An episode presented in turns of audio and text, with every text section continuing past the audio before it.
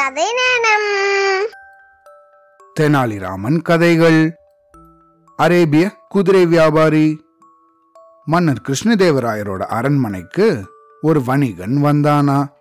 அவன் ஒரு அரேபிய குதிரை வியாபாரி அப்படின்னும் அவன் ஒரு படகு நிறைய குதிரைகளை கொண்டு வந்திருக்கிறதாகவும் சொன்னானா. உடனே கிருஷ்ணதேவராயர் துறைமுகத்துக்கு போய் அந்த குதிரைகளை எல்லாம் பார்வையிட்டாராம். அந்த அரேபிய வணிகன் அவன் கொண்டு வந்திருக்கிறது தான் உலகத்திலேயே மிக சிறந்த குதிரைகள் அப்படின்னும் கிருஷ்ணதேவராயர்கிட்ட இருக்கிற குதிரைகள் எல்லாம் இவனோட குதிரைகள் கூட போட்டியே போட முடியாது அப்படின்னு சொன்னானா. இத கேட்ட மன்னருக்கு பயங்கரமா கோபம் வந்துருச்சான். என்ன சொன்ன? என்ன தைரியம் இருந்தா என்னோட நாட்டு குதிரைகளை நீ குறை சொல்லுவ.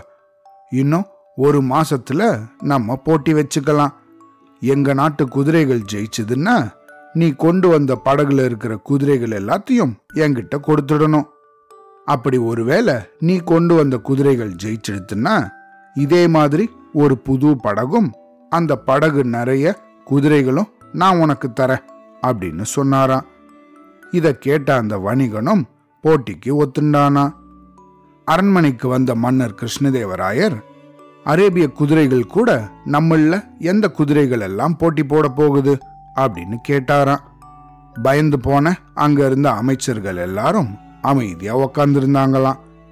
இத பார்த்த மன்னர் அரண்மனையில இருக்கிற எல்லாருக்கும் ஒரு குதிரைய தன்னோட படையிலிருந்து கொடுத்தாராம்.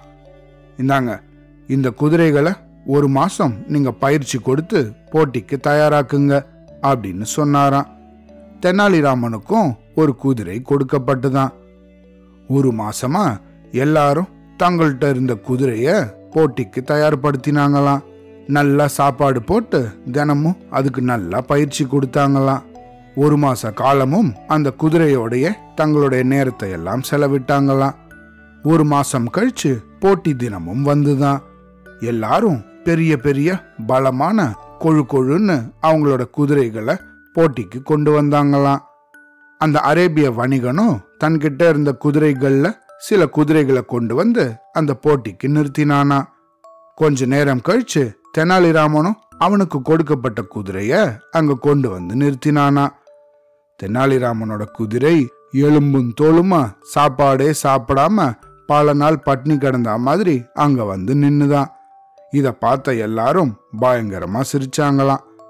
கிருஷ்ணதேவராயருக்கு பயங்கரமா கோபம் வந்துருச்சான் தான் கொடுத்த குதிரைக்கு சரியா உணவு போடாம ஒழுங்கா பராமரிக்காம இப்படி நோஞ்சானா கொண்டு வந்திருக்கானே அப்படின்னு ரொம்ப கோவப்பட்டாராம்.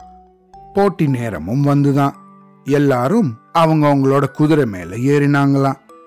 தெனாலிராமன் மட்டும் தன் குதிரை மேல ஏறுறதுக்கு முன்னாடி ஒரு பெரிய குச்சியில கொஞ்சம் புல்ல கட்டி வச்சு அதோட ஏறினாராம். போட்டிக்கான மணி அடிச்சதும் அந்த புல்ல குதிரைக்கு எட்டாதபடி குதிரையோட வாயிலிருந்து கொஞ்சம் தூரத்துல பிடிச்சு வச்சுட்டாராம் எல்லா குதிரைகளும் ஓட ஆரம்பிச்சுதான். தெனாலிராமனோட குதிரை புல்லு சாப்பிடுற அவல்ல ரொம்ப வேகமா ஓடிச்சான். இதே மாதிரி வேகமா ஓடி ஓடி அந்த குதிரை மொத இடத்தையே பிடிச்சிருச்சான். இத பார்த்த அரசரும் எல்லாரும் பயங்கரமா வியப்படைஞ்சாங்களாம். மன்னர் அடே தெனாலிராமா நோஞ்சானா இருந்தாலும் உன்னோட குதிரை முதல்ல வந்து ஜெயிச்சிடுச்சே அப்படின்னு தன்னோட குதிரை ஜெயிச்சதுக்கான ரகசியம் என்ன அப்படின்னு கேட்டாராம். அதுக்கு தெனாலிராமன் வெற்றிக்கான பசி இருந்தா எந்த போட்டியை வேணாலும் ஜெயிக்கலாம் அப்படின்னு சொன்னாராம். தோல்வி அடைஞ்ச அந்த அரேபிய வணிகன் தான் தோல்வியுற்றதை ஒத்துண்டு அவன் கொண்டு வந்த குதிரைகள் எல்லாத்தையும் அரண்மனை குதிரை லாயத்துல சேர்த்துட்டு சோகமா தன்னோட நாட்டுக்கு திரும்பி போனானா. Avlodin.